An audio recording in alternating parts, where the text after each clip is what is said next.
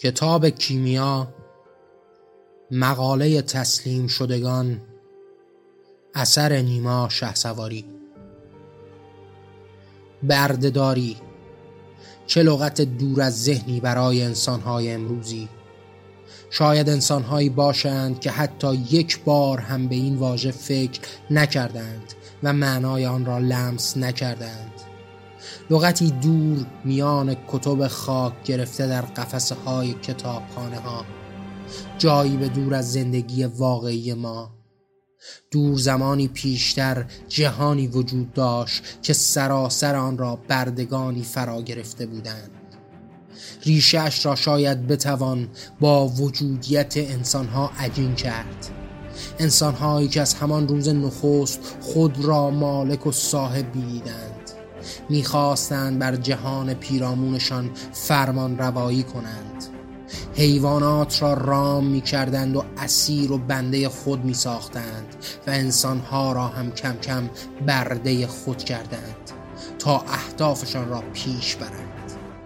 یعنی قدرتمندتر مالک ضعیفتر می‌شد و این فلسفه به درازا کشید و پیش رفت و این نگاه بالا به پایین برتر و کهتر دیدن تا به دانجا رسید که همگان را در خیش غرق کرد. هرچند از نخست هم شاید وجود داشت و باز هم ارباب بود و باز هم بردگانی لیک این بار ارباب در آسمان و یوغ اسارت و داغ بندگی را خود بردگان به پیشانی می زدند و سر به خاک می ساییدند هرچند نباید که از بحث اصلی دور شد و برگردیم دوباره به همان بردگی و بردهداری. می‌دانیم که ناخداگاه این بحث ما را به سوی خدا و باورمندانش میکشاند. جهانی که پیش روست و بردهداری و این طریقت زشتی الفتی است از همان خدای دست ها اصلی جدا نشدنی در فرهنگش شده و این زشتی به پیشانی آدمیان داغ گشته و لکه ننگش همواره به همراه آنان است. سراسر جهان را مالکانی قدرتمند گرفته که برده داشتند و برای پیشرفت اهدافشان از گرده آنان سود می جستند و چه بناهای عظیمی در طول تاریخ با عرق و زجر همین بردگان ساخته شد و با زخم و خونشان خشت ها را جان دادند و این بردگان بودند که بیجیره و مواجب در درد و سختی به این پیکره های قولاسای جهان جان بخشیدند. اما موضوع اصلی این مقاله که همانا بردهداری و نگاه خدا و ادیان به آن است باید بیشتر مورد بررسی قرار گیرد.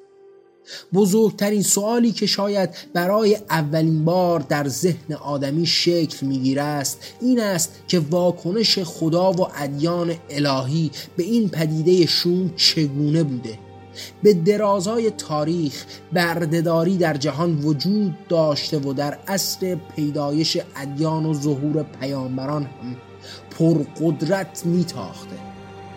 برای مثال در زمان عیسی مسیح بازار خرید و فروش بردگان در میان شهرها به پا بود و واکنش مسیح و والاتر از آن خدا در باب این بردگان چه بوده است؟ و یا در زمان محمد و بردگان بیشماری که در صحرای حجاز زندگی می کردن و این اصل کماکان هم پرقدرت بود. اما واکنش پیامبران و خدا نسبت به این پدیده که امروزه برای ما انسانها تنفرانگیز و غیر قابل درک است چه بوده است؟ آیا خدا و پیامبرانش بیرق مخالفت با این پدیده را برافراشتند؟ آیا برای از بین بردنش راهی جستند و این پدیده شوم را از صفحه روزگار محو کردند؟ پاسخش پر واضح است. این پدیده شوم تا چندی پیش هم در جهان وجود داشت و با نهزتهای مردمی و پویشهایی که خود انسانها آن را گستراندند از میان برداشته شد و خدایی که در پاسخ به بردهداری و فروش انسانها و لگدمال شدن حقوقشان به طول تاریخ خاموش مانده است. شاید در برخی از نگاره های میان انجیل خداوند برای بردگان ارزشی قائل شده باشد. شاید به آنها لطف کرده و آنها را انسان محسوب کرده باشد. و این گونه به آنان قول داده شده که در آخرت مثال دیگر انسانها به حساب آنان نیز رسیدگی شود. و یا در جای دیگری این گونه گفته شده باشد که روح شما از آن پروردگار و آزاد است. لیکن جسمتان در حسر و برده مالکانتان خواهد و سخنهای از این دست و کمی نرم خوتر و کمی پرخاشگرانه تر در ادیان و مذاهب گوناگونش. اما باید دانست که هیچگاه در پی از بین بردن این پدیده شوم نبوده و برای آن کاری نکرده است. بیرق مخالفتی در دست نگرفته و در پی نابودیش حرکتی نکرده است. چرا خدا در برابر این پدیده شوم سکوت کرد و حتی خودش در راه پیشبرد آن کوشا بود؟ این گونه که پیامبرانش در زندگی بارها برده خرید و فروش کرده و کنیز داشتند و تا این حد جان آدمی را به قهقرا کشاندند. به قطع صحبت از این به میان خواهد آمد که شرایط و اوضاع جوامع در آن روزگاران این را بر نمیتابید که در برابر بردهداری ایستاد. نمی‌شد و جامعه این اجازه را نمی‌داد که بردهداری را منسوخ شود. و خدا هم با انسانها مصالحه کرد و بردهداری از میان نرفت تا کم کم آن را خود از میان بردارد. و شاید سهه بر این گفتارشان سخنان مسیح در باب بردگان بود و یا محمدی که مثلا در فلانجا در باب فلان رفتار خوب با بردگان صحبت به میان آورده است و یا در ازای همخوابگی با فلان زن او و قومش را از بردگی آزاد کرده است. اینها را بابی می‌دانند که خداوند در برابر انسانها باز گذاشته تا کم کم خودشان مصالحه کنند و این طریقت زشت را از میان بردارند. اما باز هم سوال در جای خود باقی مانده است که چرا بیرق مخالفت با این پدیده شوم به دست پیامبران داده نشد که ریشه این رفتار زشت را برکنند؟ پاسخ پر واضح است. مصالح اجتماعی. یعنی این مهم آنقدر ارزش نداشت تا تحول و انقلابی شکل گیرد. این شرایط اجتماعی آیا در ایران 1100 سال پیش از محمد وجود نداشت که کوروش کبیری سر برافراشت و در برابر این مظالم قد علم کرد و فریاد زد و یک تنه هنجارها را تغییر داد و منشوری راستین از خیشتن برای جهانیان به یادگار گذاشت تا این عمل زشت انسان را نکوهیده بداند. آیا شرایط آن روزگار بهتر از زمان محمد و عیسی بود؟ یا او قدرتمندتر از خدا و یارانش بود؟ یا برای خدا و همباورانش این اصل اصلی بی ارزش و پوشالی بود؟ کسی که هیچ ارتباطی با خداوند و یاران و طریقتش نداشت چگونه توانست در آن روزگاران باستانی و کهن تا این حد پیش رود که بردهداری را در حیطه قلمرو خود ملغا کند؟ مسلم است که با توجه به ادیان الهی و گفته های خداوند هیچگاه قدرت کوروش به خدا نمی رسید و این پر واضح است که شرایط آن روزگاران بهتر از دوران مسیح و محمد نبود. ساده است. خداوند اولویتش بردهداری نبود. و اگر بدمین نباشیم و نگوییم که خود خدا و ادیانش برهانی برای ادامه بردهداری بودند و خودشان خشتی از این بنای زشتی گذاشتند و شاید همپای انسانها سودای بردهداری داشتند فریاد زدند و این طریقت را جزی از جهان پیرامون خیش کردند. اما چرا بدبینانه پنداریم؟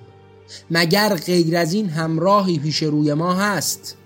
مگر نه اینکه خدا میان تمام ادیان الهیش انسان را بنده و برده خود می‌داند؟ مگر نه اینکه طریقت خدا ارباب بودن به جهان و خلقی که در برابرش به خاک افتاده و تسلیمند؟ آیا فراتر از این هم در میان ادیان راهی هست؟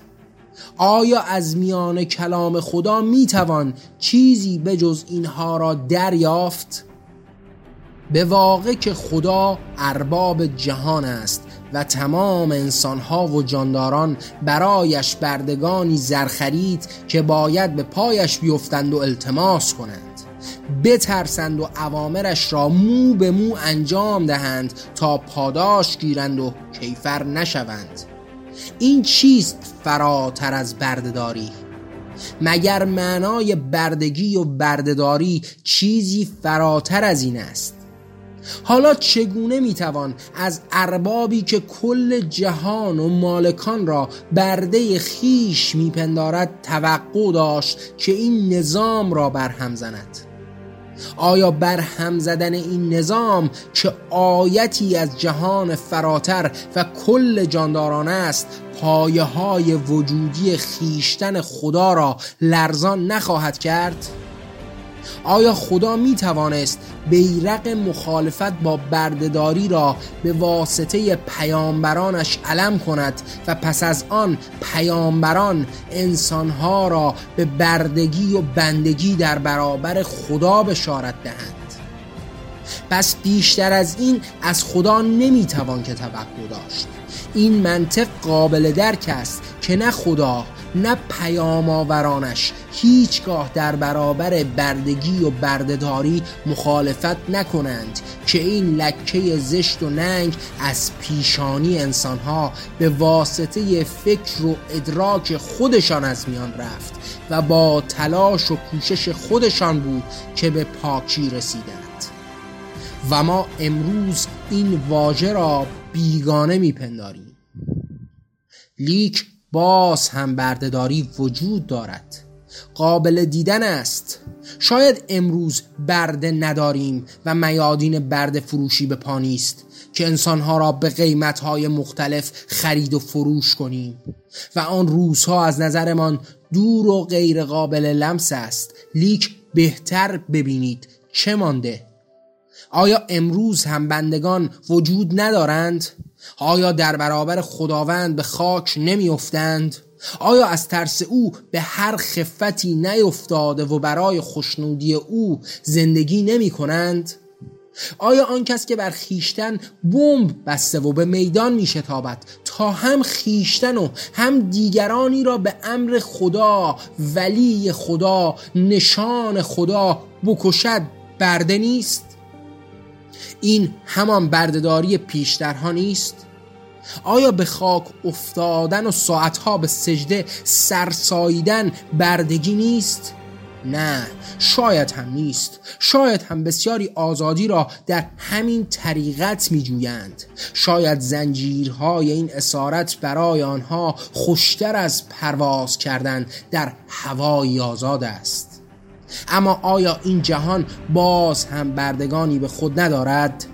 برده نیستند آنهایی که به امر همسرشان زندگی می کنند کتک می خورند و جان می دهند برده نیستند آن سیل کودکانی که در بند و حصر مانده و هر کرده و نکردهشان به عهده والاتر و اولاتر دیگری است.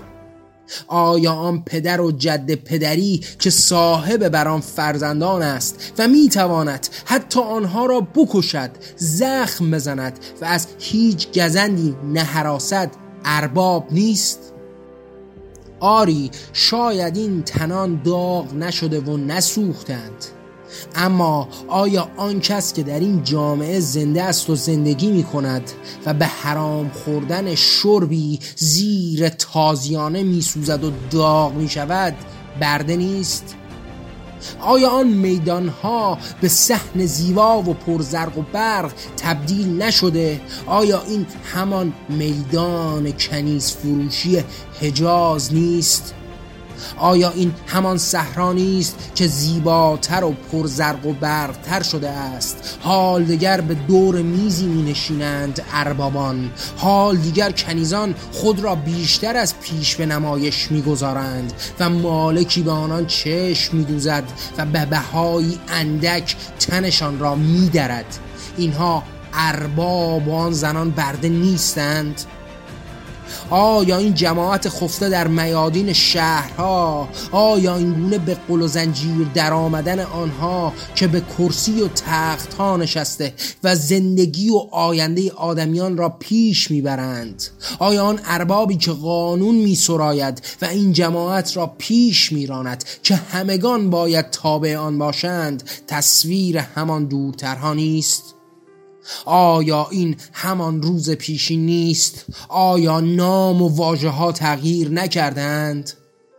آیا آن تنی که به جای هشتاد میلیون نفر تصمیم می‌گیرد صلح می‌کند میجنگد سفره پهن می‌کند و سفره را جمع می‌کند ارباب نیست؟ آیا آنکه به طول هزاران سال بر آسمان ها ما را می‌بیند و ما باید در برابرش سر بساییم و طاعت امرش کنیم ارباب نیست. بردگان دیروز می‌دانستند برده هستند و ارباب داشتند. آنها که شجاعتر بودند علیه ارباب تغیان کردند و تغیانهایشان سرانجام راه بود حال ما نمی‌دانیم که برده ایم و ارباب کجاست. شاید کمی بعدتر آن را شناختیم و شجاعت پیشه کردیم. به میان آمدیم و فریاد زدیم و جهان تازه ای را دور از برده و ارباب ساختیم. به امید آن هدف والا و برکندن تمام اسارت ها